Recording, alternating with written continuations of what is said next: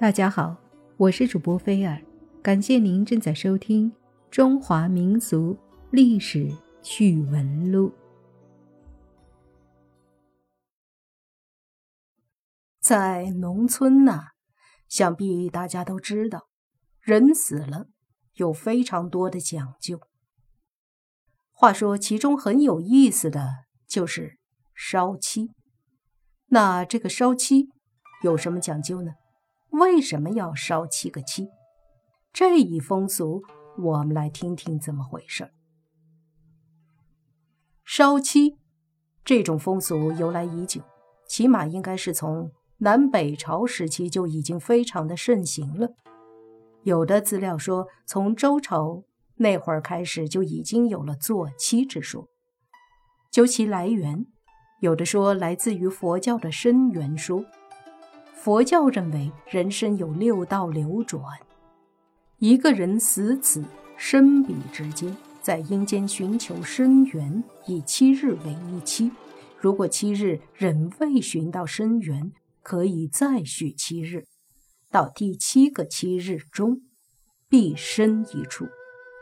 也有人认为做七习俗源于道教，道家炼丹拜斗。以七七四十九日为断，遂推其法于为人送终，这就有了七七之俗。还有人认为做七习俗源自先秦时候的魂魄聚散说。人出生时以七日为腊，一腊一破尘，四十九日而七破全；死后以七日为祭，一祭一破散，四十九日。七破散，所以烧漆的意义就是祭送死者。不管来源是什么，人死后烧漆，这是千百年来的传统。每隔七天烧一个漆，称为做漆；到七七为最后一个，称为断漆。七日从去世之日算起，如果星期一去世。那每个七都是星期天，那么各个七都有什么讲究呢？在某些农村，最重视的是五七，但其他七也各有说法。不管哪个七，一般都是女眷先夹着装有烧纸的包袱到坟头哭拜，男眷到了之后，拉起女眷开始烧纸鸣鞭及磕头。一期又叫烧头七。民间的说法，头七的时候，逝者尚能认人，谁参加了烧七祭祀，他心里清清楚楚，以后每个期都会盼望他来。所以，如果子女有离得近的，怕以后万一哪个期不能参加的，头七最好不烧，免得逝者以后每个期都盼望他来烧七。二期，谐音是儿妻，一般只有儿子们参加祭祀活动，本家亲邻和女儿都不参加。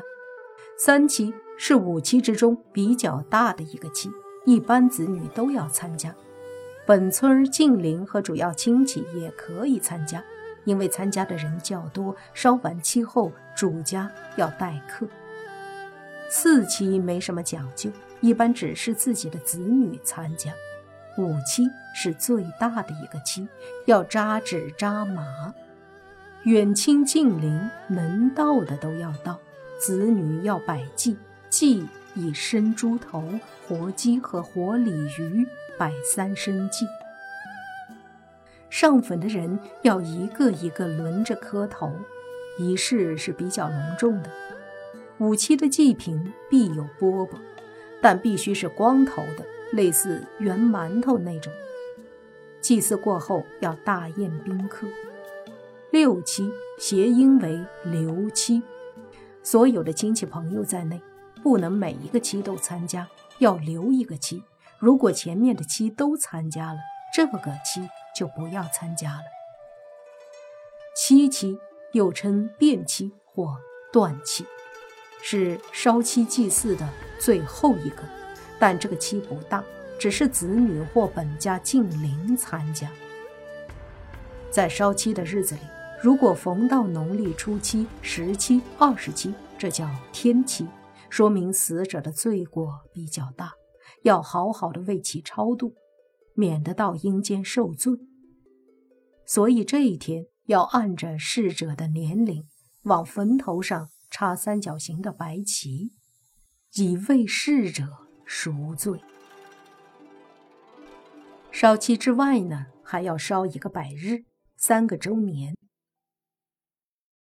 百日的计算方法是从去世的那天算起，农历三个月加十天，不论大净月、小净月，也就是不以实际天数。如果五月初八去世，百日则为八月十八日。百日之计小于五期，但大于其他期。子女和亲邻一般都要参加。周年按去世那一天为忌日。每年的忌日为周年，在某些地方，一年比较重视，二年一般不重视，三年最为重视。三年的时候和五七一样，要扎纸扎马，不过白马换成枣红马。在第三年烧完这个，意为守孝期满，以后再不用烧漆祭祀了，只是每年春秋两季才能上坟祭祀一下。